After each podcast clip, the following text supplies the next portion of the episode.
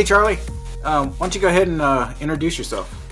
Yeah, yeah. My name is Charlie. I'm a, I'm a game developer. Um, I have worked in games now for I think coming on 11 years. Um, I started a small company called Camouflaj that made uh, a game called Republique. Um, and uh, it was an episodic stealth action game, kind of in the vein of like uh, Metal Gear Solid. But uh, it was featuring. It was very story story driven, story based. There's no violence. You're just trying to help this this girl escape this like dystopian society. Um, so it was a it was a cool game. It was different. It was my first game studio, and I worked there for a year and a half before I went to Wizards of the Coast, which is a bigger company in this area. And I was there for six years, and I helped them build um, a game called Magic: The Gathering Arena, um, which is still out. You can still play that, and uh, yeah, that was that was kind of like my magnum opus. I did a lot of stuff there that I was super proud of. Um, I started out as just like a I was a senior dev to start, and then I became a dev lead. And by the end of it, I had a bunch of people reporting to me. Um, after I was done working on that game, I went to work on their platform team, and I got to see more of kind of the back end side of things. And I helped them build out, you know, game services for their other games and their publishing platform.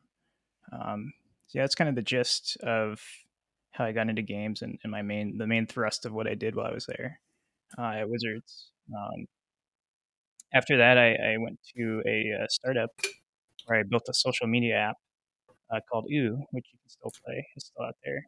Oh, nice. Yeah, and it's kind of a game focused social media platform.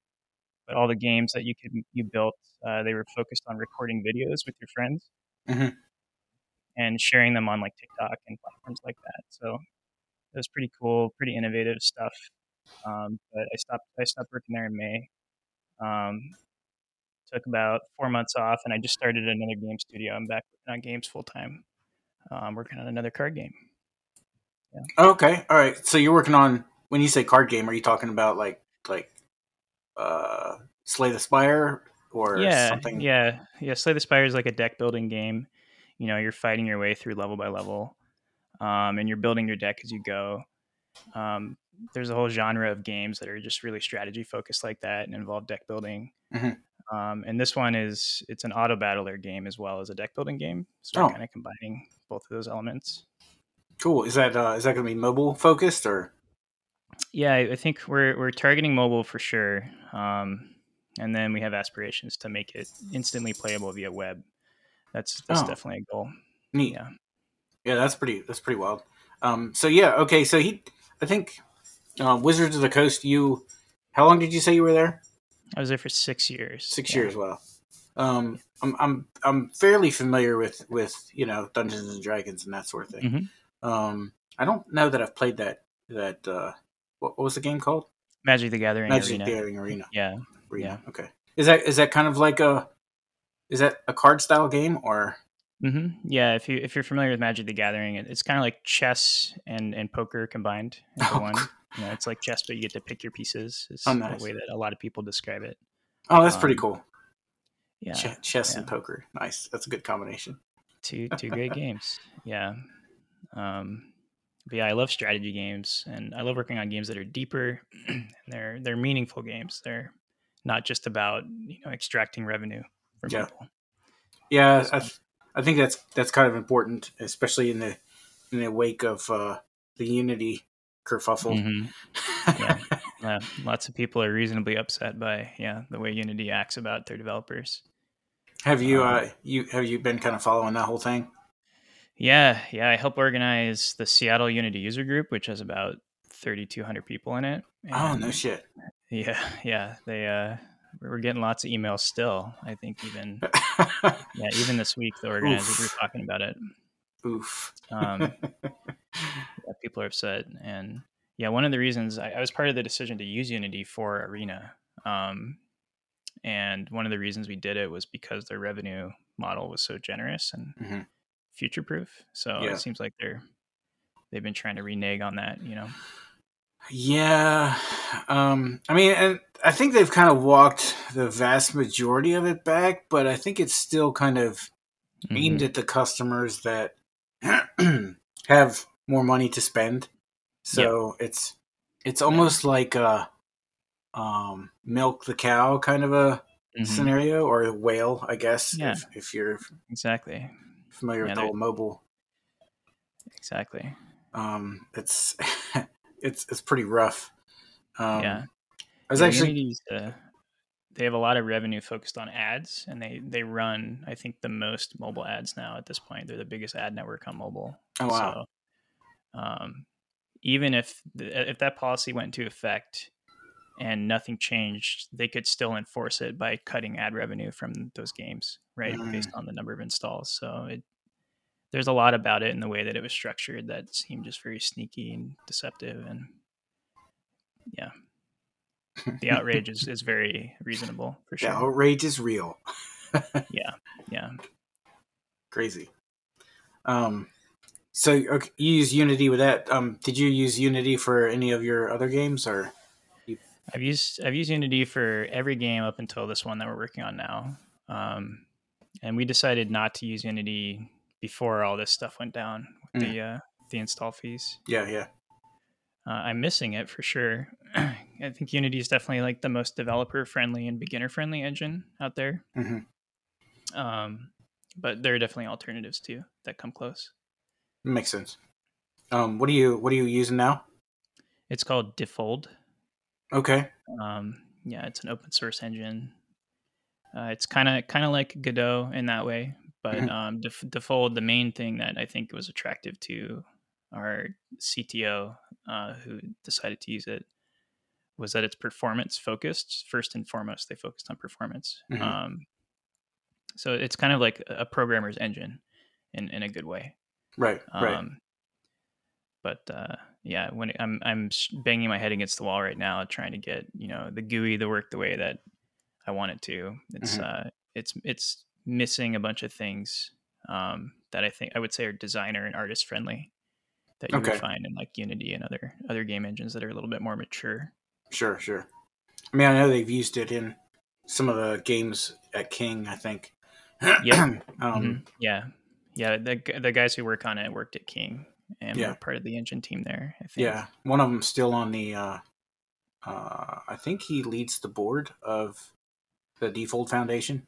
Mm-hmm. So I've actually been doing some digging into Defold recently. Mm-hmm. Um, I've started learning it a bit.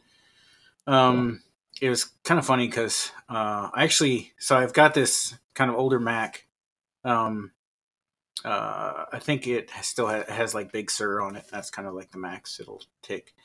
Gotcha. And uh, I I ran the example projects and I discovered that they wouldn't build. I would mm. I would get errors. Oh yeah, because yeah. So sure. a couple of them don't even they use extensions that don't work on Mac, and you have to go download the Mac versions um, or the versions that support the Mac. Oh, interesting. Yeah. Okay, I haven't run into that yet.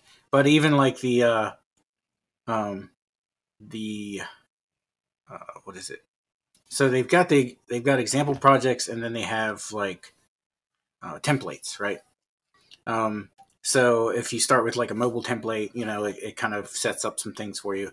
So mm-hmm. those weren't those were doing the same thing. They were giving me the same exact error, um, and it seemed to be related to uh, basically their support for Mac OS is for uh, the for twelve for for whatever twelve is. Um, mm. I can't remember um, what came after Big Sur, but anyway, so I went on the the, the Defold um, Discord. And I said, hey, you know, none of this stuff is building. You know, I'm getting these errors. And um, one of the guys said, oh, let me take a look at that. Um, so over the last two days, they literally they they fixed it. Oh, that's awesome. Um, and they they put it in their their current alpha. So I, I have to use the alpha for now, but once mm-hmm. that you know once that uh, gets gets pushed out, it'll it, you know it'll work for everybody. But um, yeah, that to me like just having um, uh, a a group of devs that'll just go jump on something and figure it out and fix it with you know to that's that that really sell, kind of sells the engine to me. Yeah, like yeah, I've, they they really care and they support it so well and this is their full time job. I, I was joking with um, with Alexis, who's working with me on. Uh, she's in the she's in the Discord as Swaggy Swaggy Dragon. If you Oh. see her talking, she's very very active in the Defold Discord. Oh, okay. All right. Um, and uh, one of the things we were talking about was um, we're getting better support from Defold on issues than we ever got from Unity, and we had like an enterprise support level contract with Unity. Yeah. like twenty twenty five thousand dollars a year wow. to Unity. Yeah, Um, yeah. That's nuts. and- yeah, we're thinking about partnering with the Defold Foundation and throwing some money their way um, to kind of co-develop some things that we need. that would be cool. Um, Yeah. already like they're shipping features for us, and that's Mhm. huge. It's a Yeah. big deal. Yeah, yeah. Oh wow, that's that's pretty wild. So Yeah, your awesome. your experience with them has been pretty much the same as mine, I guess. yeah, I was just as surprised at how how awesome they are for sure. Yeah. Um, yeah, so they they deserve success. I'm pretty happy with with their engine so far. It's just the things that are missing. Um, Sure. Like rich text, you know, you have to use their GUI system and use an extension. Oh, gotcha. Yeah. So that's one example. Yeah. Sure. That's just stuff they need to work on. I mean, every engine does. You know, I've I've I've watched Twitter a lot, and everybody's been kind of on and on about uh, Godot, and especially the people coming over from from Unity. You know, oh, it's missing this. Oh, it doesn't do you know stuff that way, or you know, there's just a lot of that kind of. Um, uh, oh, it's it's it's just not ready for 3D, or you know, it's missing Mhm. this and that and the other thing. And I mean, it, Yeah. they're making something for free. It's not like Totally, totally. you know they're taking your money to develop it.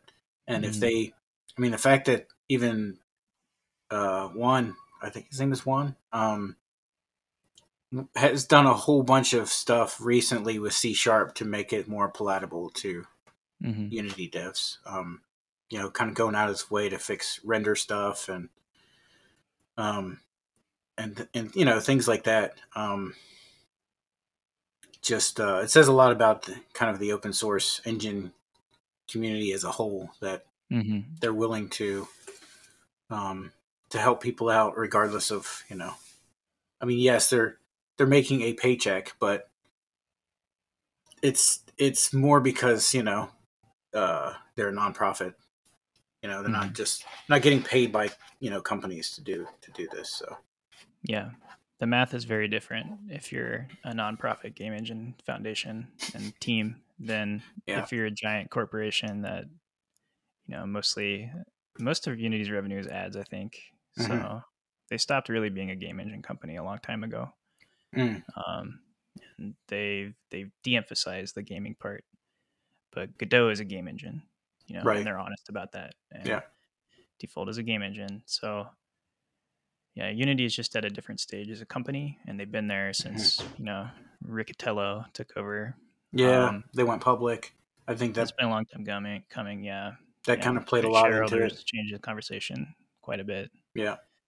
Yeah, So- any anytime a company goes public, you're pretty much looking at, you know, having to deal Yeah. you less about customers and more about shareholders. Yeah, top-down decisions get worse for sure. Mhm. Yeah. yeah.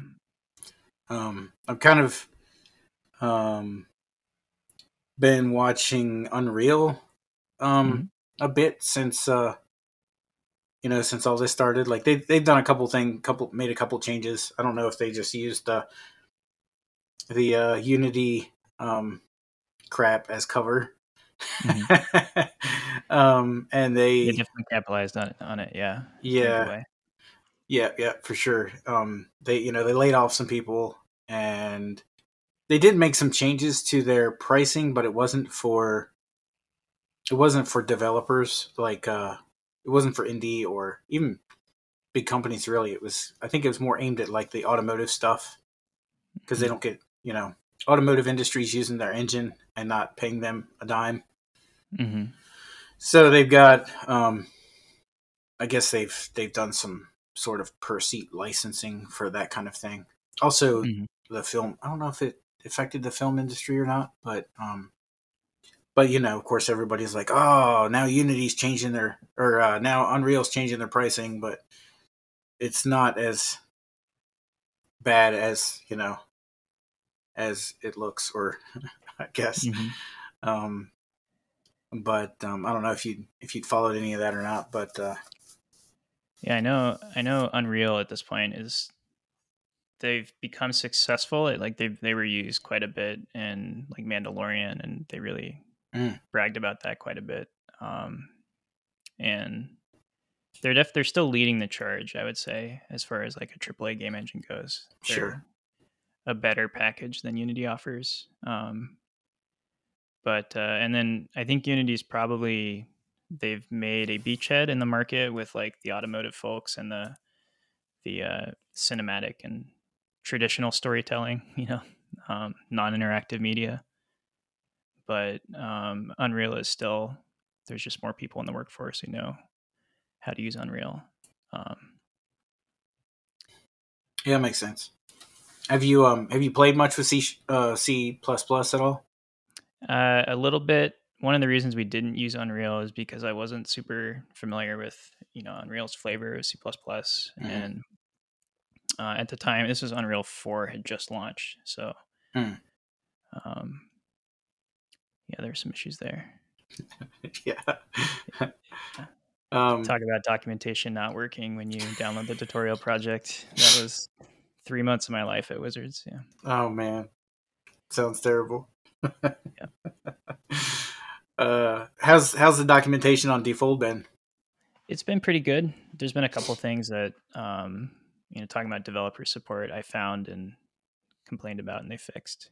Um, Wow. But uh, for the most part, it's straightforward. There's just a couple gotchas with uh, Defold and, and mainly Lua. If you haven't used Lua before, Mm, um, I Can I ask- haven't. is my camera working? Is, Um, I- I don't know. It seems seems like it might be frozen.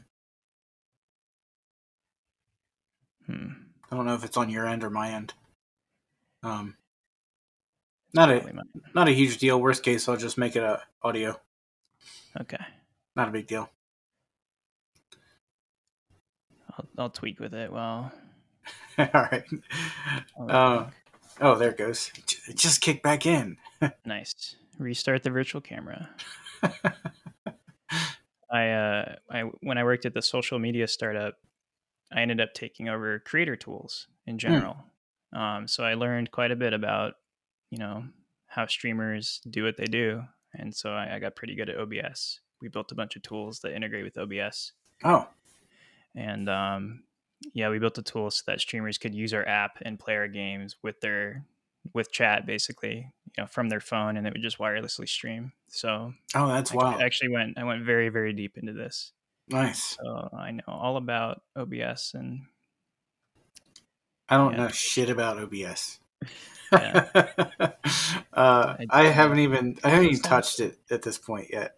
Um, Yeah. But uh, I, I've I've kind of thought about. I don't know if I want to get into streaming or not. Um, Mhm. I don't. I don't know that I have the type of content for that kind of thing. Mm. Um, I mean, I suppose I could stream podcast episodes. Um, the the guys that got me into podcasting are PHP devs, and they run a, a company out of California. Um, and they they stream their episodes. Um, they you know they've built up a kind of a large audience at this point. Um, and but I don't you know I obviously my audience is much smaller. yeah, yeah. Um, There's some people who who find success in just you know inviting people into the recording experience, but yeah, I Mm. think most people who stream they see it as like it's that is the entertainment, and then the recording that comes after is just just marketing, you know, just Right. good due diligence. Yeah. Um, Yep. Yeah, I kind of got into listening to podcasts mainly because um, where I work is, I mean, it's it's it's manufacturing, so you know, throw an earbud in, gets me through the night. mhm, yeah. um, but uh, you know, my obviously my my goal is to build SaaS projects and maybe some games.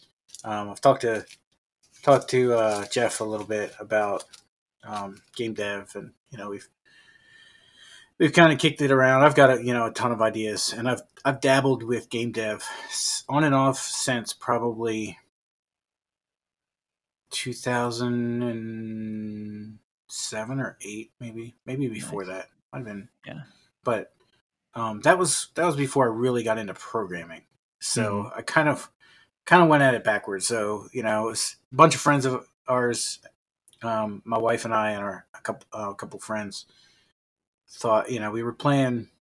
Uh, maybe it was World of Warcraft. Maybe it was Dark Age of Camelot. You know, Mhm. one of the Oh, one of the. MMOs. Yeah. did you did you play any of those? You I, played I, MMOs? I came to DAoC really late, back when they revived the servers for Oh, like you one did? last go. Yeah.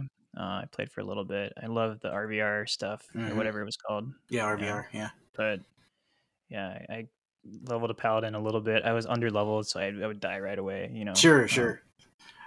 yeah, I was a competitive WoW PvPer. Oh, okay. Arena. Yeah, arena was fun. I played that for a Mhm. bit. I, I can't say I was good at it. Um, Mhm. I just wanted the gear.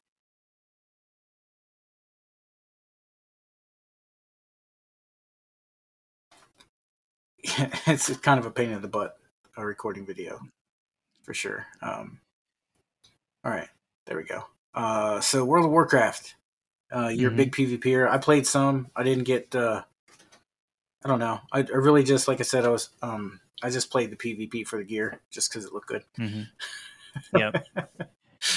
I mean that Yeah. World of Warcraft is like it's like a virtual dress up. Mm-hmm. Uh, that's pretty much. Yeah. I mean, they added transmog, and then it yeah, was a, a whole sub game for Yeah. sure. yeah, yeah, that made it fun. Um, I played it. I think I started um, during Burning Crusade. I think, hmm Yeah, that's when I started as well. um, and that was actually the draw for me was um, the Blood Elves because Mhm. I thought most of the, at the time I thought most of the other races were just hideous and they were. the art style I hated it initially. Yeah. Um, but then you know I had a friend that that was playing a, a blood elf um, paladin, and he was just running around questing and stuff. And I'm like, that looks like so much fun. hmm So you know I got sucked in. My wife and I both played. That's awesome. Um, we went. We played Dark Age of Camelot for probably five years on and off, mostly on. That's cool. um, and they had a, uh PVE server called Gaheris, Hmm. and we played on that. We actually we wound up moving from one server to that server, and we played on that for the vast majority of our time, mainly because uh, we just weren't really that into like the whole PvP aspect at that at that time hmm we did Mhm. more of that in WoW, um, especially when you got out into the uh, uh, is it Outlands? Yeah, the Outlands. Yeah, Hellfire Peninsula. yeah, yeah, good PvP for sure. yeah. It was a lot of fun, and um, and we wound up uh, doing some of that just in the uh, just in the quests, like you know you you have to flag or it flags you when you go into this uh, Mhm. this one quest, and um, yeah, it was it was fun. Um, she actually kind of got into it. Um, some some dude landed on me and killed me, and then she killed him, and then yeah, There you go. wife to It save the day. Yeah, Yeah. yeah, yeah. My wife does not like games at all, so No. I, I wish she did. Oh man, I'm su- I'm surprised. Yeah, She- yeah. It's it's great. She's like level four thousand on Candy Crush, so she plays games. So she games, but yeah, she doesn't identify as a gamer. that's Yeah. That seems I don't know. Do you do you think that's you know I, I hear a lot of people bitching about um about the disparity between men and women, you know, gamers, and hmm there's obviously more male gamers than Mhm. female gamers. Do you think that's partially because we're more immature? Oh, 100 percent. Yeah, I think I think you have the maturity level. You know, comparing a man and a woman. Um, men are definitely mature, but I, I think games are built for men more so than like. There's a lot more cozier games that are more about aesthetic and presentation. Mhm. Um, but I think it's the same reason that men prefer action movies more than women. Mhm, mhm. Action game focused, and Yeah. they're a lot more like that. Um, but you've got games like Animal Crossing, you've got hmm like World of Warcraft itself added pets. You know, I would say um, to make the game more appealing to more casual players and especially women. It Makes So sense. the, the pet battle stuff, the pet collection mechanic. Oh, I didn't know they did pet battles. is, is that kind of a mhm. newer thing? Yeah, they added it in uh, I think Mists of Pandaria. Oh, okay. Maybe maybe before Well, that. we did maybe play after. Mists a bit. Yeah. My wife was a It hunter, of might been course, because Mhm. you know collect all the collect all the pets. So yeah, that exactly. that actually makes Yeah. makes a lot of sense to me. Yeah. Uh, yeah, I fought really hard to add pets to Arena, and we did. And Oh, um, they're yeah, like they're very popular with women. They're not as popular with men. interesting. Um, huh. but- That's pretty cool. Yeah, I'm a sucker for pets. They're one of my my pet features that I love working on. So you into fighting games at all? I'm not mostly because I'm not very good at them. That's Uh, completely fair. yeah. Played new Mortal Kombat? No. No, I'm also I'm really squeamish actually. Oh, Just all I have a I have a physiological reaction to like gore that just ever since I was a little kid, I just haven't been able to deal with it. Interesting. Yeah, so Mortal Kombat does not it's not my jam. Um but I do I do love like brawl games and Smash Brothers is awesome. Smash Brothers is awesome. I play that with my seven year old. Yeah, He, he's he kicks my ass. I mean, he's just so good at this stuff. I don't know how kids get so dang good at games. Like, I mean, I played games as a kid. You know, Mario, hmm and but I don't think I ever reached the level of skill at that age that he has. Like, he's just Yeah. he's just phenomenal. I will say, brains. what was that? I, I was gonna say that I think that their brains are just better at you know forming the connections and they they develop the muscle memory quicker and Mhm. their reflexes are faster. Yeah, I do kick his ass at Mario Kart though. That's good. Um, you got to keep him in his place. Y- at least one game, right? Yeah. Um, Yeah. And uh, any of my attempts at video game dev, you know, he wants to test. Uh, let me test it. Yeah, You know, I'll test it for you. Um, that's the best part, in my opinion. Yeah, that's true. Hey, Get your kid to play your games. That's, And then and then you work awesome. on stuff that they don't think is cool, and then you regret everything. Yeah, you regret your life. You're like, well, if if he doesn't like it, it's probably no good. yeah. My kids definitely don't realize how cool some of the stuff I worked on has been. I think Yeah. they will when they're older, Mhm. but they've always been like, "That's lame. That's dad's work." You know. how many uh, how many kids you got? I've got two, and they're nine and seven. Oh wow, okay. Yeah. Nice. That's awesome. Yeah, kids are kids are great Mm-hmm. at just about every age. I think. Mm-hmm. Um, you know, when they're babies, you just watch the baby show, as we called it. Yeah. and Yeah, all, then the, all the kid shows. Kid shows are better too than uh, they are. yeah. Daniel Tiger is. We taught our kids all the basic skills. You know, we basically didn't have to do anything. No, Ryan. No, uh, Ryan's World. Oh, I hate that show. I know. Yeah. Oh, my son watches it. Um, yeah, but he, I mean, it he's honestly learned a lot of stuff from it. But, Mhm. um, but yeah, it's just it's annoying. I just at this point I feel like it's just advertisement for toys. yeah, Now that they've got their own, you know, kind of they're on. Target shelves. yeah, Yeah, yeah. it's amazing how many YouTubers are on on Target shelves. Yeah, it's Um, crazy. He's like, "Oh yeah, we've got, you know, there's a there's a Ryan toy." I'm like, "Oh yeah, we're not buying that shit." hmm Exactly. Yeah, Ro- Roblox. I mean, my kids are into Roblox now. Mhm. that's that's almost worse. Kind of better in some ways. Yeah, Roblox they sell literal real life loot boxes like in, in Target. really, Uh, that's crazy. It's like three bucks, and then you basically get a, a digital loot box, a chance to get something. Have you have you bought any of those? Yeah, we have. I Oh, didn't- have? Yeah, Okay, I'm, and they, they I'm- love them, and they're like three bucks. So I guess it's an easy uh, it's an easy Yeah. three buck spend. yeah, I I shouldn't complain about loot boxes, but because card games are notorious for you know booster booster. Yeah, but it's with card games. It feels more like. So I used to collect baseball cards and football cards when I was a kid. Mhm. So it feels like that. Like Yeah. okay, you bought some, you know, you bought some cards, and you're probably going to get doubles and triples sometimes. You know, it just Mhm. happens with cards, and you're just, you know, you're collecting cards and trying to find the ones you don't have. Yeah. Um, like that feels less. Um, I don't know what the word is. Uh, Exploitive. yeah, yeah, Yeah. Yeah, it feels less- It's, less about the gamble and um, more about collection. right. Yeah. That was Um, just the physical way that they had to distribute the cards.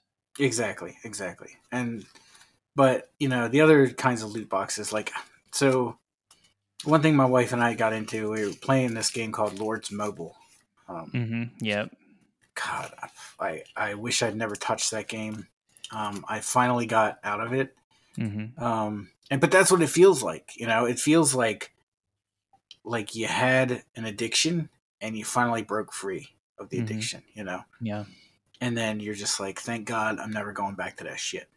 Yeah. Um, that's it, they're designed to literally milk people out of money, Mhm. and especially the the people with money, you know, because Yeah, we have a- yeah, we had a friend who dumped. He was probably dumping a thousand dollars every couple weeks into this game. Wow. Yeah. I mean, he made a lot of money, but but then he's locked in. Like he's got an account that he spent like 20, 30 grand on. right. He can't quit, you know? He can't stop playing because he Yeah. he's locked in at that point, you know? And I think a Yeah. lot of people that get into those kinds of games, that's that's where they get. They get to the point where they're like, you know, they they lock you in and then you can't you can't quit. You can't break out. You have to either try to sell your account and make some of it back, um, which isn't easy to do. Um, I mean, there are you know places that you can sell accounts to and people that sell accounts, but you're never going to make back what you put in. Yeah. It's definitely a bad investment to spend ten thousand dollars on a game. Yeah. yeah, very, very, very bad investment. yeah. Yeah. the the reality is like it just makes it's like a thirty percent difference in revenue if you have an endless cap on spent. Um, for I think for most games, uh, Hmm. Brawl Stars is a pretty popular game. They took out loot boxes, and it, I think it affected their revenue by twenty percent. Mm. Their revenue, their new normal revenue is twenty percent lower than it was when they had loot boxes in the game. Wow. Um, yeah, it's crazy, but that's because they're designed to create an infinite channel for spend to Mhm. get infinite reward. Right. And yeah, there's a there's a question.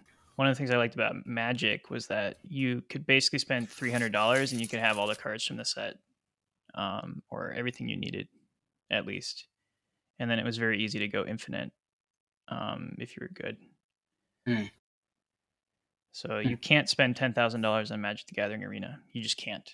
It's not possible, and there's no benefit to doing it. The benefit runs out after about like a hundred bucks. Um, Oh, and interesting. that's that's really just a time saver. Hmm. But um, but yeah, those uh, That's pretty cool. The the crappy mobile monetization games, you know, they rely you know first on ads, and then for the people who do convert, just upselling, upselling, get, Yeah. getting them deeper, uh, solidifying the lock in effect. you Yeah. know, like we're yeah. talking about. Yeah. Yeah. But yeah, I think games should should they should edify users at least as well as they monetize users. hmm That's what I like to say. Yeah, and you know the vast majority of them don't. Um, also, like it seems to me like that sort of monetization is is very it's it's a like in the U.S. we kind of go, uh, you know, when we when we see or hear about that stuff, but like in China, like that's the norm Mm-hmm. you know, which I Yeah. and I, I kind of most of the those kind of monetization practices have come from that direction. So it when I first started noticing it was with the uh, the Asian MMOs that were coming out that were Mhm. trying to imitate World of Warcraft. Um, I there was a there was a couple Um, I can't think of the name of right now, but um, but you know, it looked graphically very similar to World of Warcraft. Um, and it was free to play with you know in-game kind of purchases yeah. and that kind of thing and it's just started it's really snowballed from there i think mm-hmm. um, yeah uh, I, th- I, think it's nexus games or whatever there's lineage lineage 2 mm-hmm. yep um, in black desert online yeah they, they um, all I, rely on these mechanics and then yep yeah they do um i played guild wars 2 which mm-hmm. also relies on store purchases. Uh, I mean, it was they have two kind of things. So you buy the box game, and then they have stuff you can buy in game. But that's probably the least um, invasive game that I've seen um, mm-hmm. in that kind of genre, where the stuff you buy in the store is mostly like none of it's going to make you better. You know, like you can buy pickaxes that don't break, or um, storage space, quality of life things. Yeah, storage yeah. space. You know, um, I think those are okay. Right. Yeah, I, I kind of feel like yeah. those are okay too. Mm-hmm. Um, and it, actually, when we started playing that, you know, they gave us we my wife and I played that during beta, and then you know, um, we bought the the base box or whatever. Um, and at the you know when it first came out, they gave you like a certain amount of their in-game cash or whatever. Mm-hmm. So the only thing we bought with it was storage because we knew that storage was always going to be the. Um, in most of these games, they load you up with all these kinds of like currencies and garbage. You know, you don't know what to yeah. do with it, so you don't throw it away. You know, you. mm-hmm. It's true. um, so we we wound up um, just kind of basically just buying loads of storage. And I think the money that we spent in that game has mostly been like bank space and stuff like that. Um, yeah, yeah. I remember when Guild Wars made a big deal out of you know dumping the the subscription model. We don't need the subscription model, and then. Mm-hmm. So they were one of the first, you know, you had to pay to play, but it was free to play. Mm-hmm. Yeah but yeah, then they had to they had to implement the cosmetics and the quality of life upsells. Yeah, to, to make ends meet. And right. I know for a fact that it wasn't a successful business model for them because a lot of the people who worked on Guild Wars 2 were laid off pretty soon after it came out. Yeah, yeah. And yeah, that was just the story for every game that wasn't WoW. know, right, right. MMO. Even Elder Scrolls Online. Mm-hmm. Uh, I lived in Maryland while I was in development. Oh yeah and I was I was hoping to work there, and I had a friend who did, and they all got laid off the second it was launched. Yeah. Oh no shit. Zen, ZeniMax just didn't care. Yeah. Yeah, yeah. Um, where where at in Maryland were you? Uh, I was in like uh, Damascus, Mount Airy area. Okay, um, all right. Which is closer to Frederick than it is anywhere else. Yeah, but, I lived in um, Glen Burnie. Nice, nice. Um, yeah, yeah. I was born and raised there. Um, cool. Yeah, yeah, we lived in Silver Spring for a while too. Um, oh, okay. Cool, cool. Did you ever get to like Gettysburg or um Oh yeah, yeah. Yeah, my grandfather's a big history buff too, so whenever he would visit, we'd go do everything. I think I went to Gettysburg like four times for field trips. Yeah. Yeah, the Holocaust Museum I went twice. Oh, nice, nice. Yeah. My dad was always big on taking us to either Gettysburg or the Air and Space Museum in DC. Oh, I love the Air and Space Museum. Yeah. Yeah, the Air and Space, Space Museum is my all-time favorite place. I'm still like such a huge science fiction fan. Like that's mm-hmm. just um, you know, I've I've read all the Expanse novels and I don't know if you've read any or listened to any of those or I watched the show. The show, uh, yeah. It's a good show too, for sure. Yeah, the show's good. I didn't know there was a novel. Yeah, it's it's actually based on books. Um, I do the audio. Um, but the the cool thing about it is, so on the show, one of the writers of the books was actually a writer on the show. Hmm. So that's it, nice. Um, you know, when they when they're changing stuff, you know, because they they always do in shows, and they kind hmm. of have to because they have to either it's time frame issues, you have to speed stuff up, or you know they have to make it flow better for a show. Um, it was it was easier for me to accept because um, I'm I'm a big fan uh, stickler, maybe a stickler or fan, I don't know, of trying to stick to the source material when it comes to Mhm. shows and things, and it it um, so I can't watch Wheel of Time on Amazon. I can't watch it because they just they deviated so far. Like it wasn't even an issue of um, you know, time or flow of narrative or anything. They literally just chopped up all the uh they tried to re kind of make their own thing out of out of what was already there. You know, they had eleven or twelve or thirteen or fourteen books to go off of that they Mhm. you know, and they just decided to try to make their own shit and run with it. Mhm. Amazon. Was that Amazon? Yeah. Amazon. involved with it? Yeah. Yeah. It was one of Yeah. originals, right? Yeah. Right, right. Fortunately, I think the Expanse started off with was it F, FX? hmm Um, so when Amazon picked it up after it got dropped after the third season, um, they basically Amazon didn't have to do anything. They, you know, they already had everybody they needed, the writers, the you know, the actors and everything, the sets. So they didn't have to build anything new or you know. Yeah, that's good. Um, so they were, you know, just basically the showrunners just picked up where they left off. Mhm. Um, but a lot of the stuff Amazon's put out that's original, just I don't know. yeah. It's been some good things, but yeah, a lot of uh compared to Netflix's portfolio of original content and I think Apple TV's done a really good job too. I've been Yeah. Amazon's been the McDonald's, you know, in the equation. Just Yeah. shipping a bunch of stuff and it's good enough for who it's for. Right. You're not gonna like it if you're not who it's for. Mhm. yeah. yeah. Sometimes though, it makes me wonder, like, who the hell's it for? You know? Yeah, especially like things like Wheel of Time when they deviate from the source material. Yeah.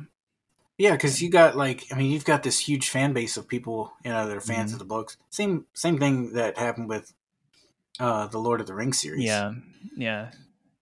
like that's pretty much uh i think did it get canceled i think it, they canceled it after the second season it's definitely not doing very well. Yeah. Yeah.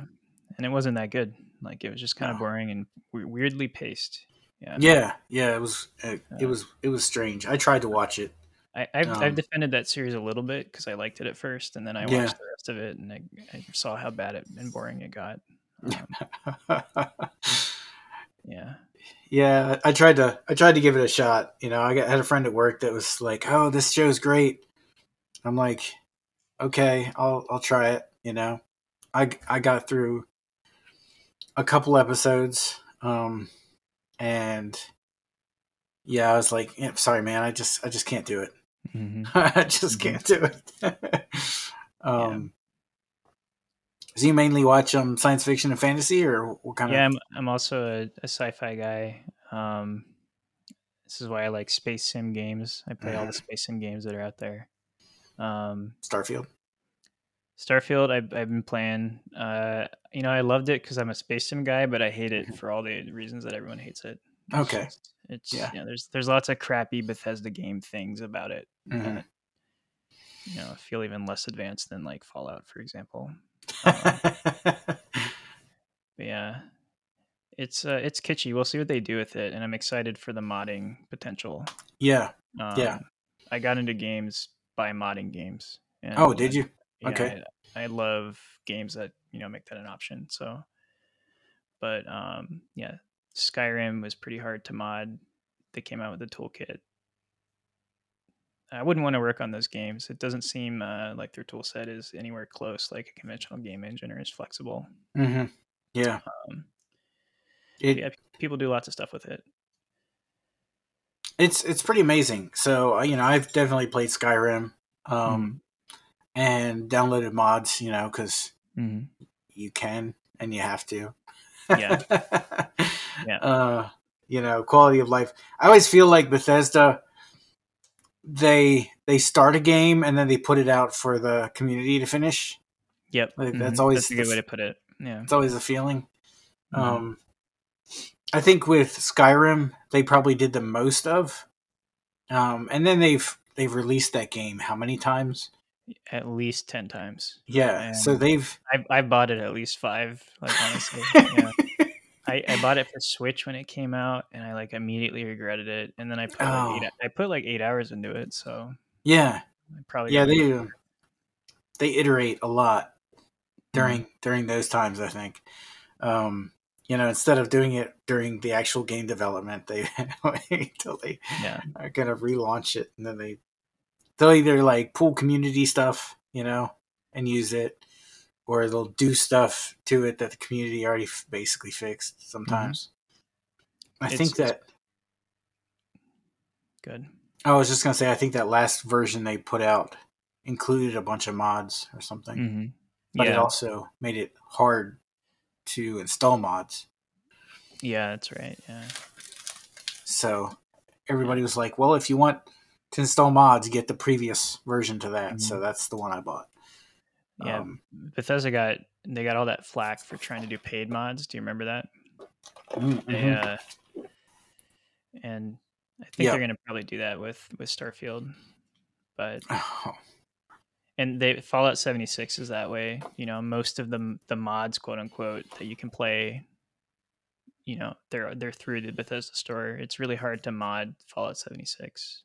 oh yeah. traditional sense. Um, Well, isn't seventy six more of an online game?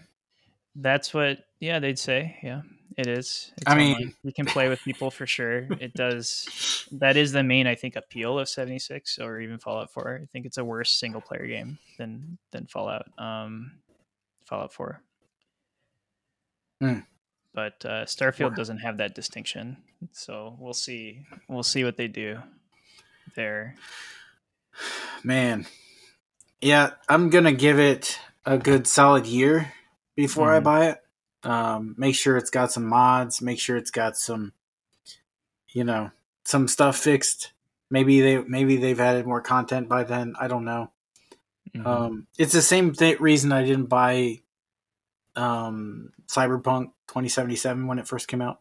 Mhm. I haven't bought it yet, but I think I'm going to. Um, that's probably nearer I to my buy list now. Phantom Liberty is really good.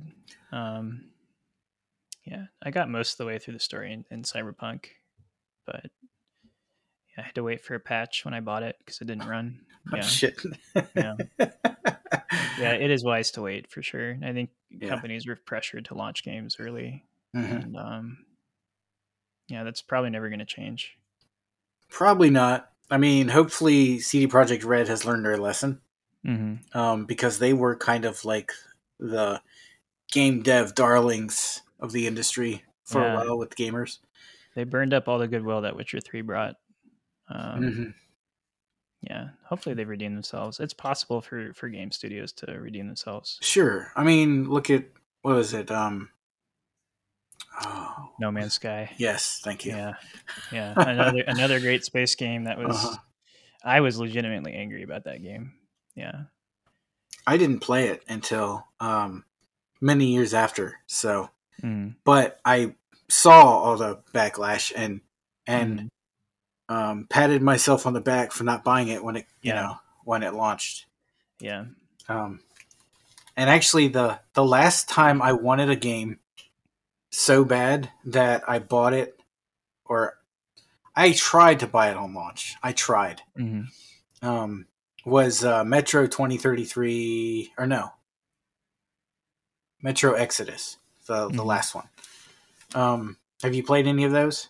Yeah, they they're all pretty good. I think. Yeah, Um, yeah, they're they're good games. Yeah, yeah. um, I don't like scary games usually. Those games were awesome. Yeah, Uh, it's weird. I'm the same exact way. Like, I, um, growing up, I wasn't allowed to watch horror or anything like Mhm. that. So, all that stuff legitimately legitimately scares me, and I won't watch Mhm. anything gory or anything like that. Um, generally speaking, but um, you put space in front of me, and I'm probably gonna try to play it, or Yeah. or post-apocalyptic. yeah. Um, and um, Metro 2033 was one of those like the first couple were super super scary. Actually, they all were. Like it wasn't even like Dead Space level where the first one was scary, and the second one was less, and the third one was even more less. Um, I think all of the Metro games have been pretty scary.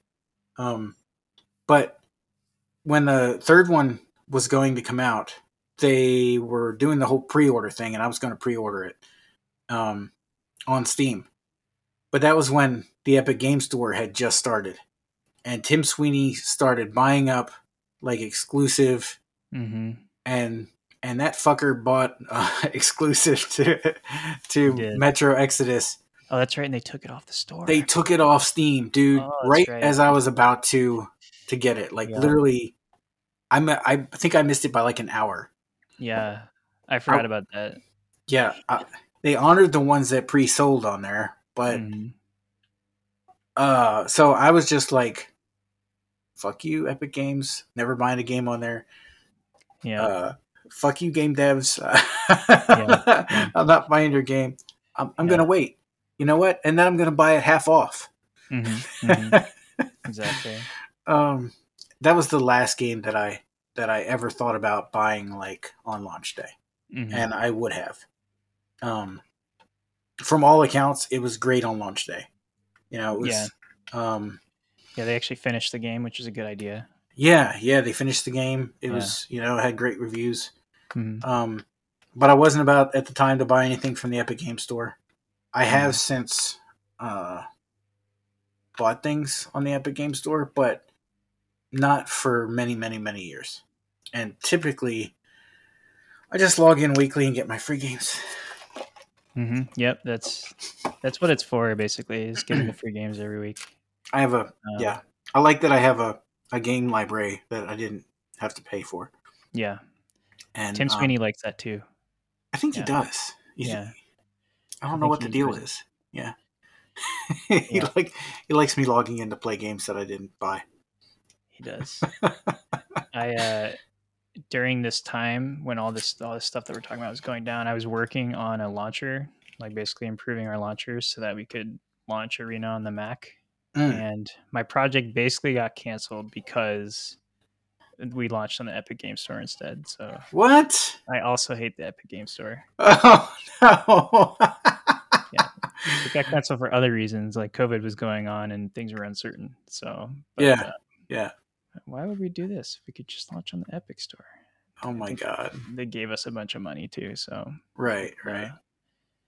yeah, Tim Sweeney bought out the rights. I was pretty sure. I mean that that he was doing that with every everybody he was getting exclusives from. Just Yeah, him and Tencent. yeah.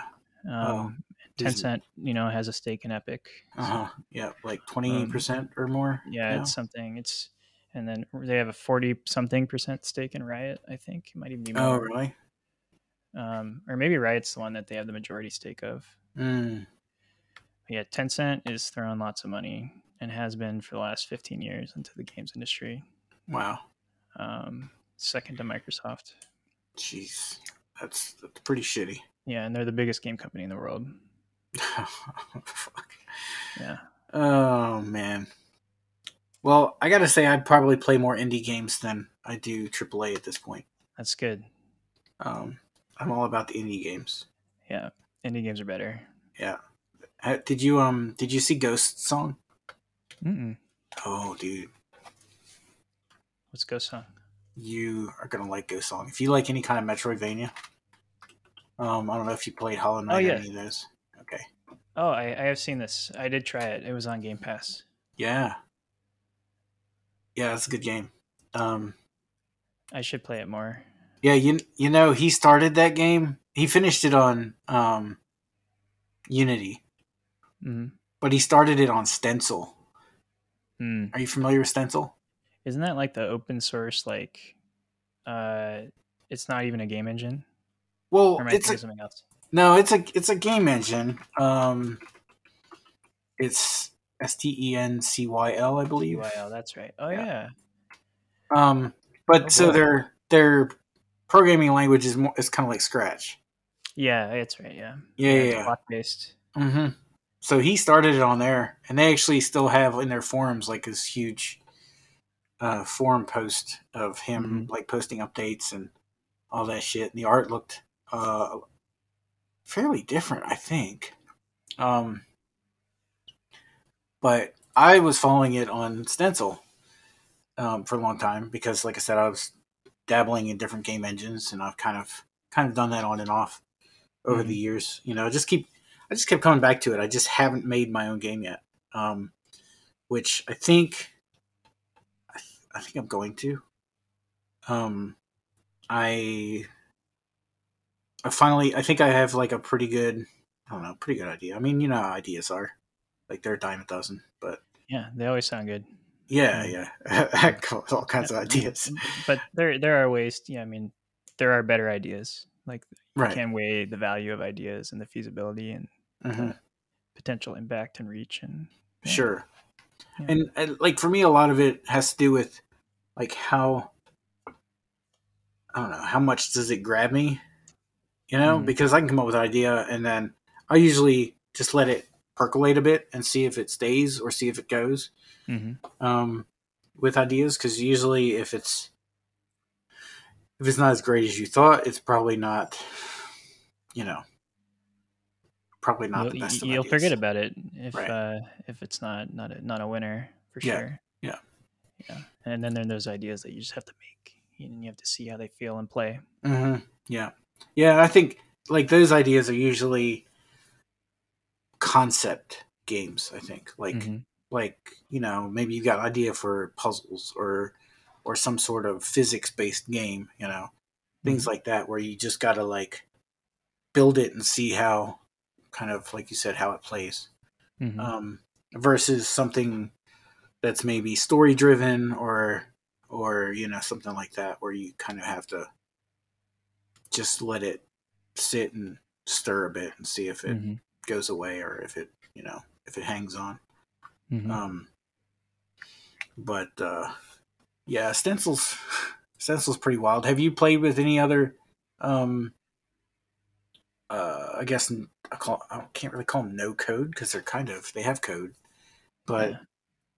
you know what i mean have you played with any like yeah, I any those haven't. types of I think there's a bunch of um, there's a couple apps like there was an app for the PS4. I'm forgetting what it was called, but it was basically a fully fledged, not just a game engine, um, but you could also make music in it, and you could Mm. compose your own music in it, which is what I started using it for. But then people made their own games as well. Uh, oh that's cool Let me see if I can look it up real quick. yeah yeah drop me a link Um,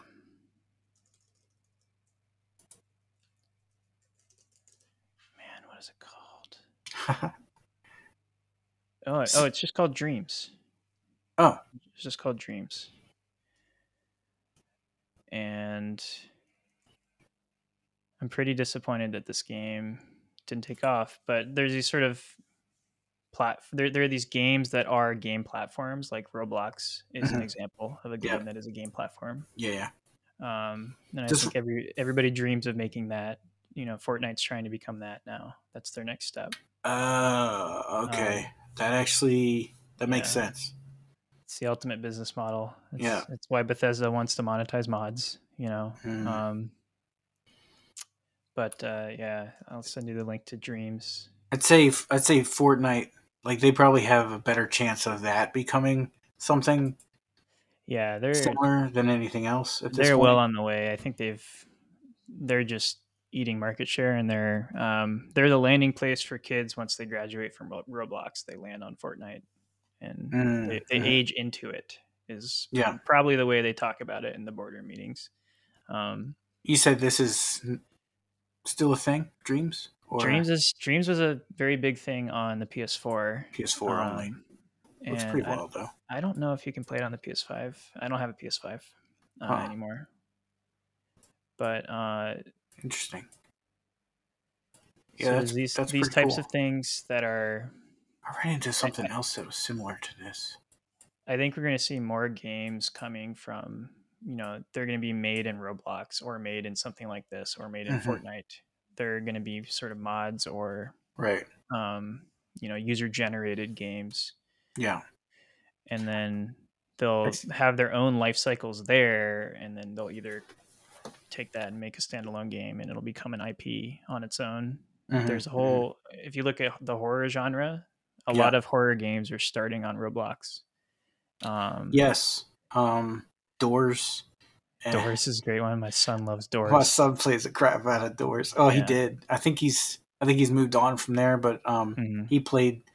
All I heard, dude, my son will literally like sit and give me a tutorial on Doors, and I'm not even Yeah. playing it. Uh-huh. But you know, he's just telling me about it, and I've died in Doors so many times. I'm just Yeah. like, uh, I watch him play it, you know, but I haven't Mhm. really, I haven't really played it. But um, but yeah, um, Roblox is definitely Mhm. Um, yeah, I agree. It's you can see a lot of like kind of horror-y style games on there. Mhm. Um, that and obstacle courses, Yeah, the, the obbies. Yeah. Yeah. Yeah. The Uh, uh, but that's so th- those are games that people are making games in, and those are for the most part no code. Mhm. Um, there are lots of game engines that. Uh, I think that the obbies are, but the the horror games aren't those like you pretty much got a script in. Is it Lua? yeah, yeah, yeah. Roblox uses a version of Lua, Okay. um, and it's it's pretty different.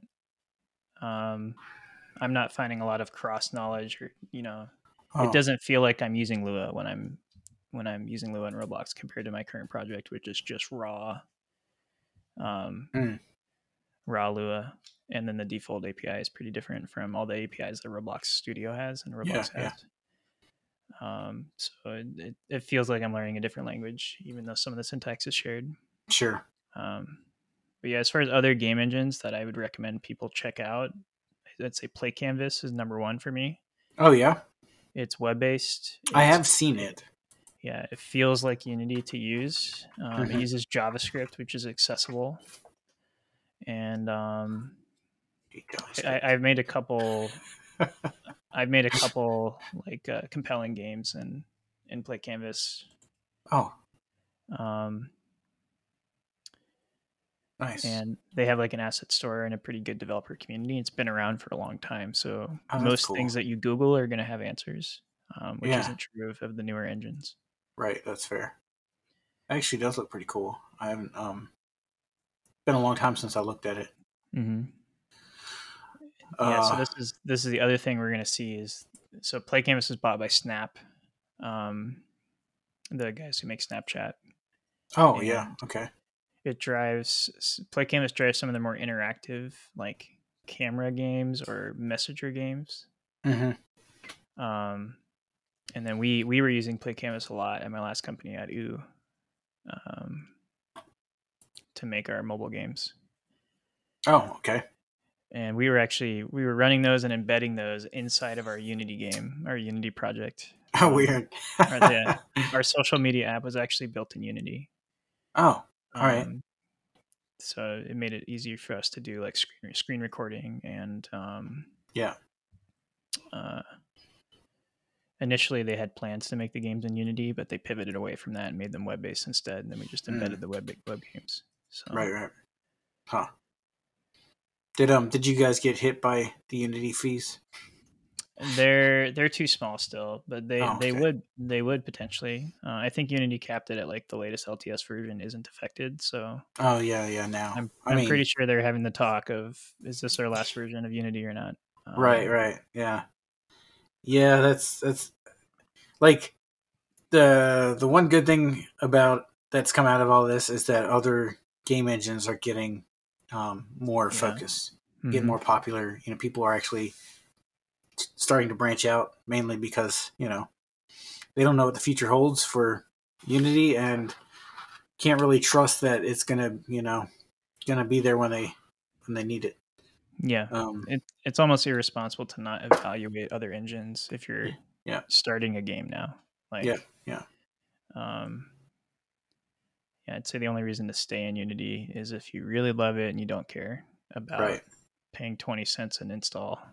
Yeah, yeah. Um, Um, one of the one of the cool things I thought about um, Defold was that it looks like, for the most part, you get free access to the console ports. Um, Mhm. I mean, they require you to like, uh, like have accounts, you know, set up and all that stuff, like you're Yeah. ready to port, whatever. But um, but that's not something that most of the free engines have managed to pull off. Yeah. Um, even Godot is, um, you know, they've, I think one of their founders has started a company, um, W4 or something. Um, and they're, you know, they, so they like, they have ports, but I guess, I guess they're going to charge for it or something like that. Maybe Mhm. I'm not sure how they're going to work that, but, um, but I thought Defold's uh, approach was kind of um, really good. I mean, the fact Mhm. that that they just uh, have private builds. Um, I, I mean, I assume you've looked into all that stuff. Um, Yeah, I, I haven't. We're we don't have plans yet to ship on console, but it has been reassuring that they have full console support. yeah, and um, and it's it's good that they do. I mean, mobile builds work right out of the box, and web Mhm. builds work right out of the box better than Unity's web builds do. oh, that's wild. So, yeah, Unity's Unity's very far behind on the web race, um, Yeah. and web is a target.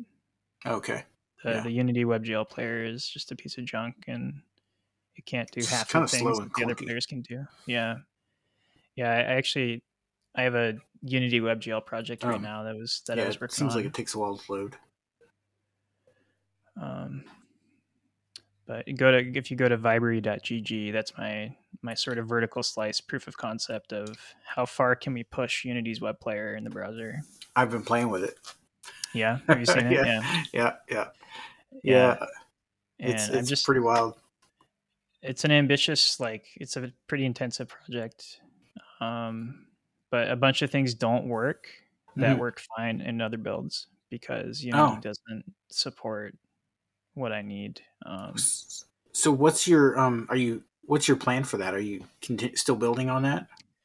maybe someday probably not while i'm full-time at a game company but Sure, sure. um, i kind of i kind of want to launch it as its own game platform and um but i don't know if the core premise makes sense but if i did launch it as its own game platform it would be a platform that is focused on games that are educational and Mhm. meant to, to be played throughout your day Oh yeah, okay. um so and the whole idea is you would use you would use Vibery to um, keep track of your work and kind of make uh, putting focus time in on your work fun throughout the day yeah, and then and then there there are these games that are built in that are kind of incremental and, and progression based games that in, integrate with the focus time so you get rewarded for putting in focus time you get rewarded in the games oh that's cool. um, so, like one example is I have an asteroids clone, basically. Um, so you get a drone every every time you focus. You get a life every time you focus. Um, Hmm. And uh, when you when you run out of ships, then you go back and go back to work. and more ships. So nice. they the idea I want to test and I want to I want to prove out that concept and see how much you know uh, carry power it has because I think it could be fun, especially for kids yeah, um, or maybe high schoolers might be the bottom of the right. the target audience that I'm appealing to. But Yeah. that was always missing for me. I never found school hmm self motivating. Yeah. school was never fun on its own, and No, it wasn't for me either. yeah, Yeah, I was um. Well, yeah. So I was I was homeschooled for the first, mm, I'd say up to about fifth or sixth grade, Mhm. and then parents split up. I was 15. They threw me in high school. My first ever experience with school, and it's rough. Yeah, dude, yeah, stupid rough. Um, Mhm. my my son, we are he's in a virtual academy. Mhm. Um, so one thing I notice, and you were talking about like, you know, focusing for a while, taking breaks. Um, they do that. So Yeah. they they they have like a live class for maybe an hour, and even during the live class, they'll take like what they call a brain break. You know, where they just stop, get up, five minutes, run around. You know, uh, grab a snack, whatever, come back um, and they they do this you know um, kind of throughout the day and school doesn't last all day you know they have Mhm. I mean, he's in first first grade, so uh, you know, obviously time times will change probably, but um, but he's usually done with school by like 12, 1 o'clock. Mm-hmm. He starts at like nine, you know. Um, and uh, um, I mean, he's doing fantastic. Um, Yeah. it, it's a it's a neat system um, where they you know they actually do take breaks. We didn't have that in school. Like your break was basically when class was over and you were walking to your next class. Yep. Yeah. Yeah. I think there's a lot more thought and research and applied learnings from uh, the you know since since we were going through school and Mhm. Yeah, um, I think teachers have a better grasp on the fact that kids have short attention spans and it's exacerbated by just the digital world that we live in and, and Mhm. kids can s- self-select what they want when they're not at school so you know schools have to meet kids where they where their interests are as Sure, much as they sure. can And I mean, the, realistically, and I'm gonna super generalize here, obviously, but you need th- what th- like three things. You need math, you need the ability to read, and the ability to write. Like Mhm. those are the the three main things that that you need. Um, Mhm. you know, outside of that, everything is kind of you're gonna do it through your daily life. Whether it's, I mean, yeah, it's you know, it's it's good to know about history, but do you need it to function? No. Right No. yeah It's it's good to know about other you know science and stuff, but do you need it to function? No, not really. hmm Um, you know, it's it's helpful, but it's not a an absolute requirement to make it through life. You know, uh, unless you're going to be a scientist or unless you're going to do something that requires Mhm. those things. Mhm. Um, so you know, there's there's a lot of like stuff that they kind of force us to do in school that it's not helping me today. Yep. yeah you know, I know more about uh, about science from like you know books and shows that actually Mhm. focus on those things because that's Yeah. kind of my, where my interest is than I ever learned from you know high school. Mhm.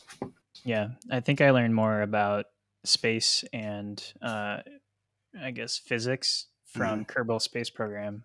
Oh, is that good? From, oh, it's so good. Play with your kids. Um, I think I have it on it will get them excited about Epic.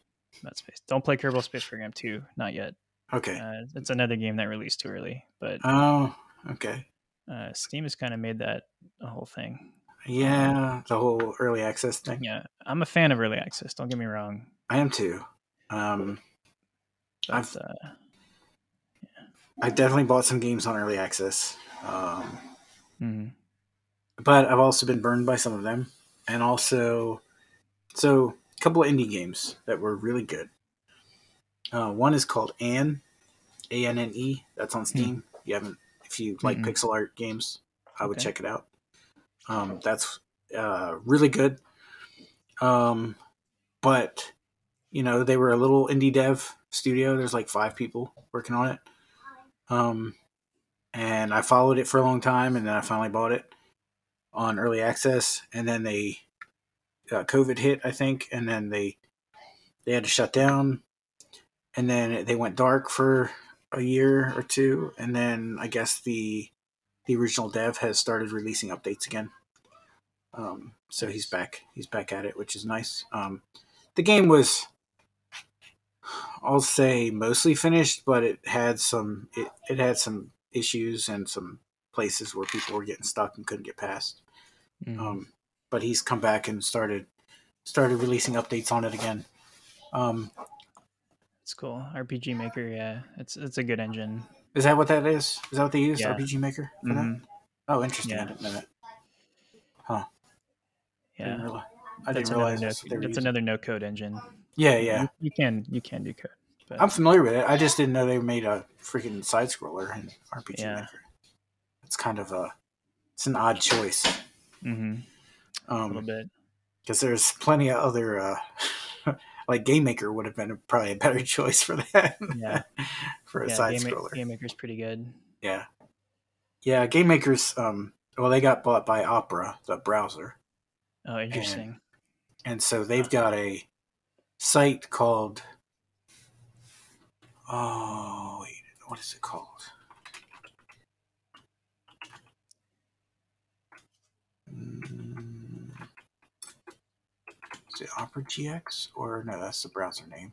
Um, That browser, they've been paying the YouTubers real hard to promote it, and yeah, yeah, my son installed it, and he was So- using, using the browser outside of his restrictions. You know, oh and, yeah, uh, not doing anything bad yet. He's he's just a little bit too young for it to be super problematic, but we're we're, about there. yeah, yeah, sure. He's nine, uh, right? Yeah, he's nine. Yeah. trying to find. They've got a oh, it's gx.games. They've got a site, and yeah. it's very much kind of like uh call it like roblox where you just go and play a bunch of games you know Yeah, just yeah, just a game platform. Yeah so they've got they got some that you can buy you know some games you can buy on there. Mm-hmm. and some are free. I played a really fun kind of a space shootery game. Um it was just well done you know it just it Mhm. had um decent pixel art graphics and just very clean.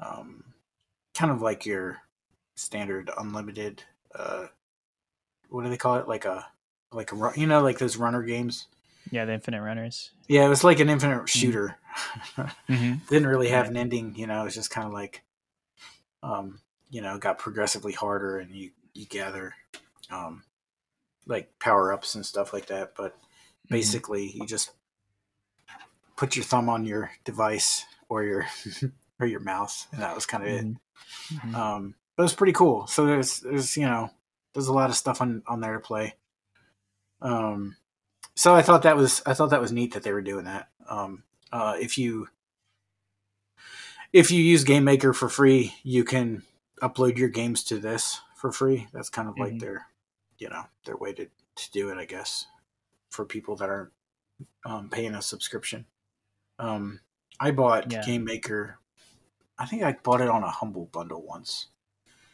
and uh they they originally had it like game maker 1 game maker 2 and now they've instead of doing that they're literally just updating the game maker Mm-hmm. they took off the 2 and it's just game maker and so they're just like you know iterating on the same engine which is nice Mhm.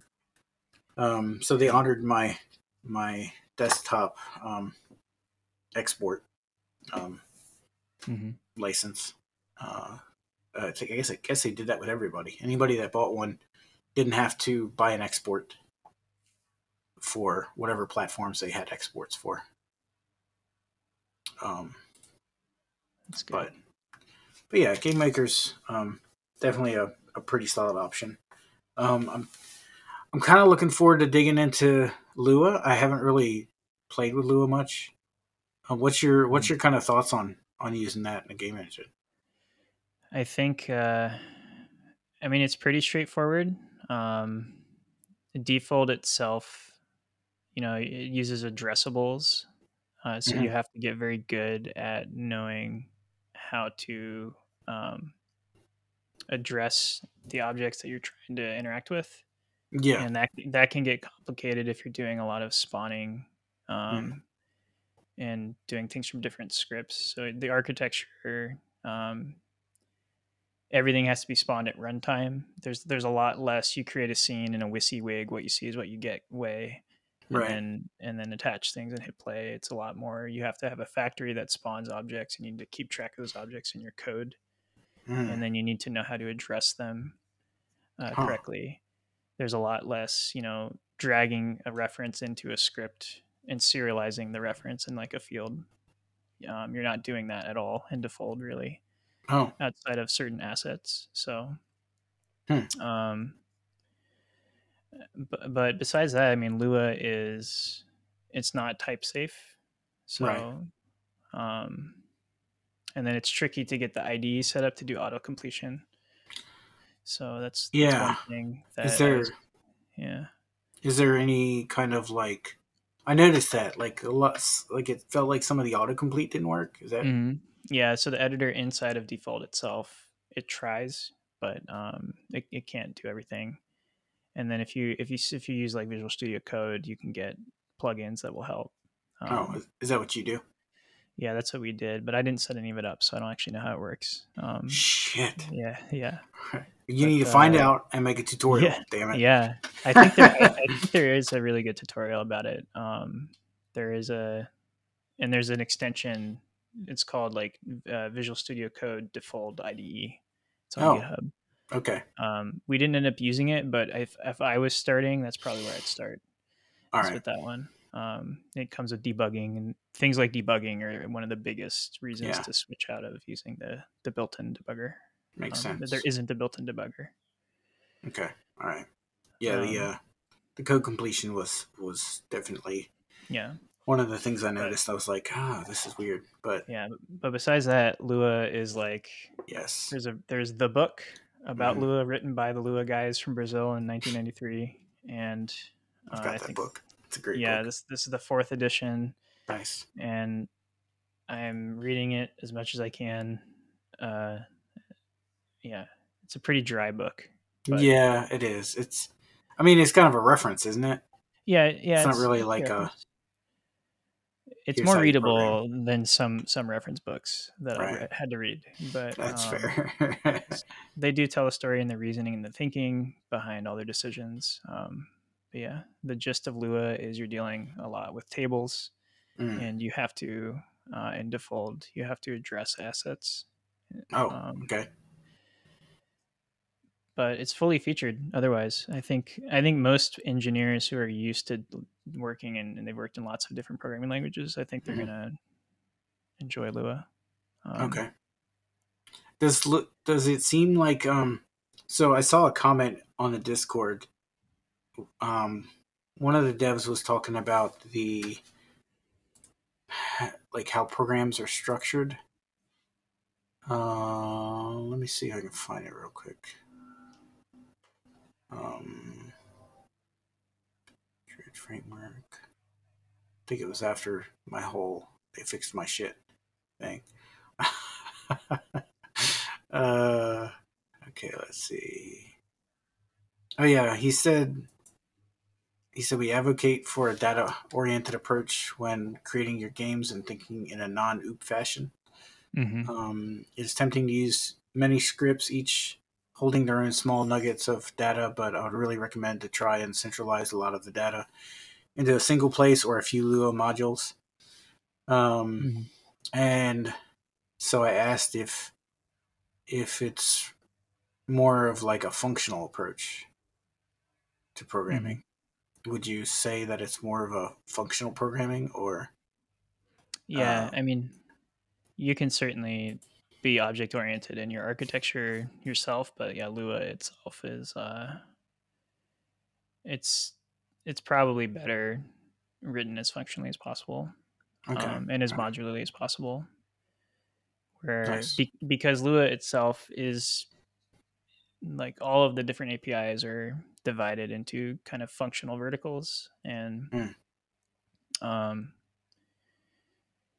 yeah, you can you can split up a big script if you have a big script that is handling a lot of things, and you know you feel like you could easily separate the concerns. You can do that, um, but that's that's just good to do in general. Um, Huh.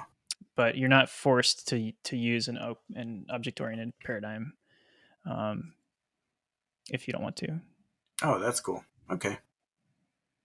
You have you have the game objects API, you have the GUI API, and then everything else is, is up to you. Um, Mm.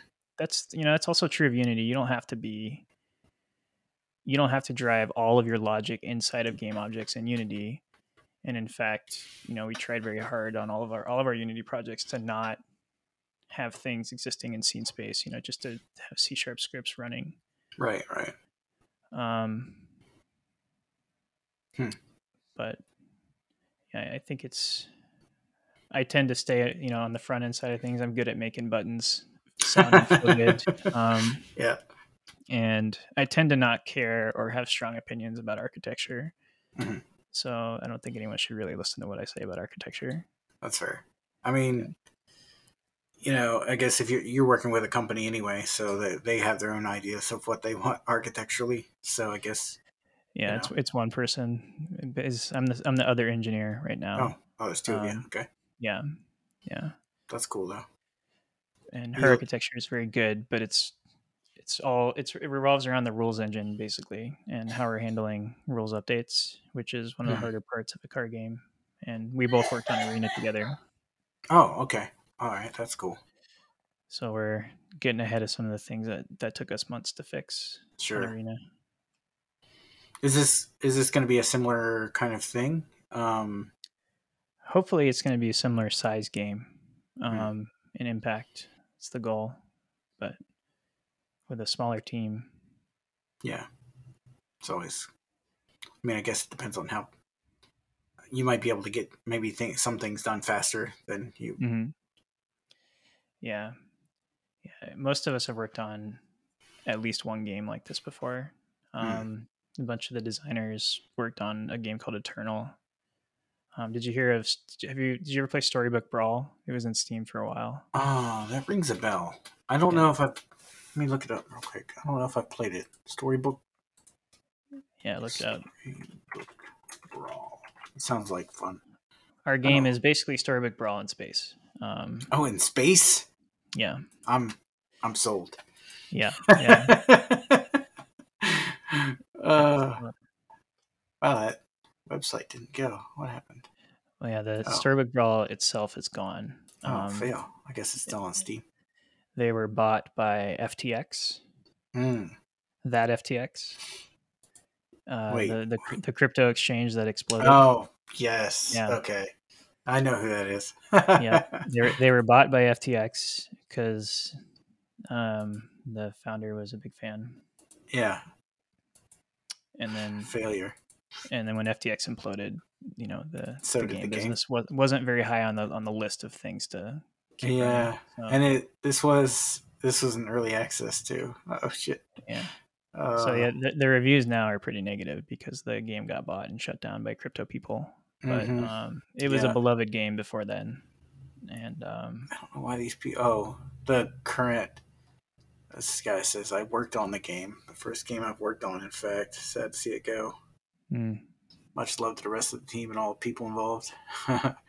he recommended it, but mhm. it looks like the.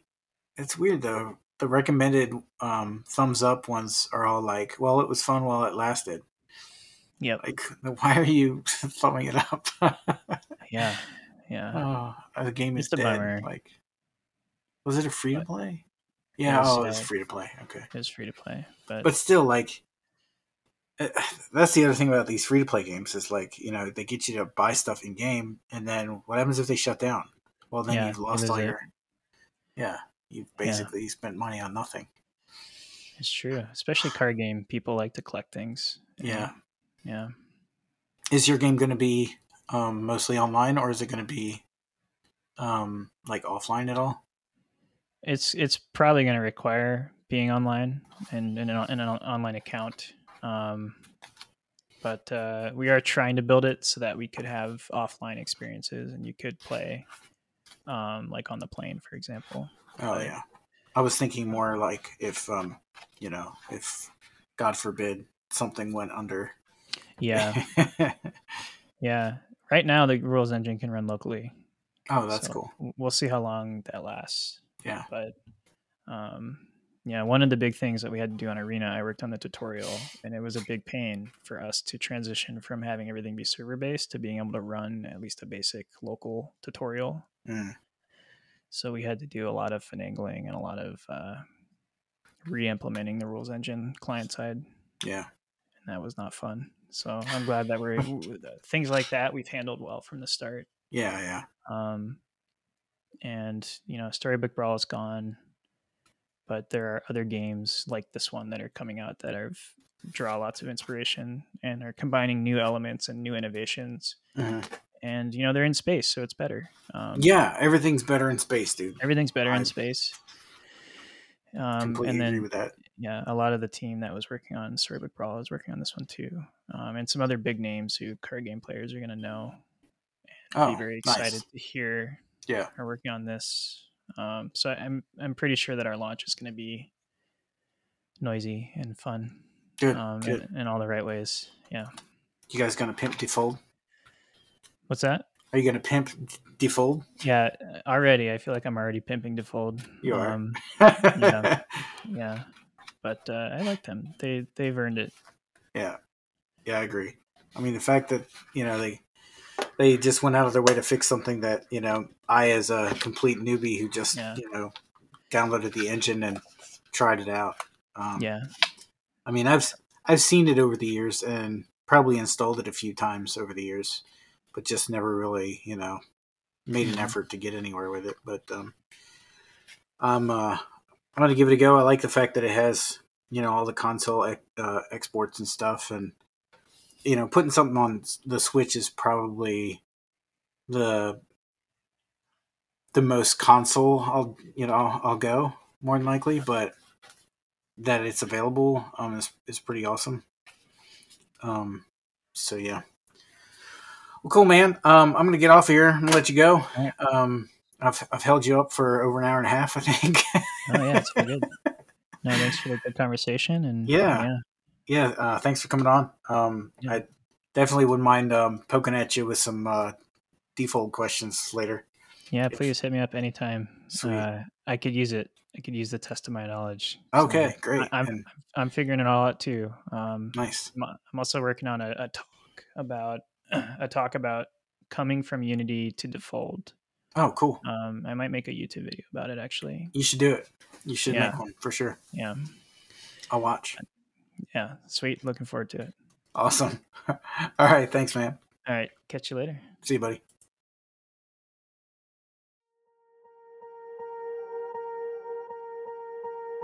Thanks for listening to this episode of the Citizen Coder Podcast. You can find links to anything we covered in the show notes. If you'd like to sponsor the show, you can reach out to me at info at citizencodercast.com or hit me up on Twitter. Thanks, and as always, I'll see you next time.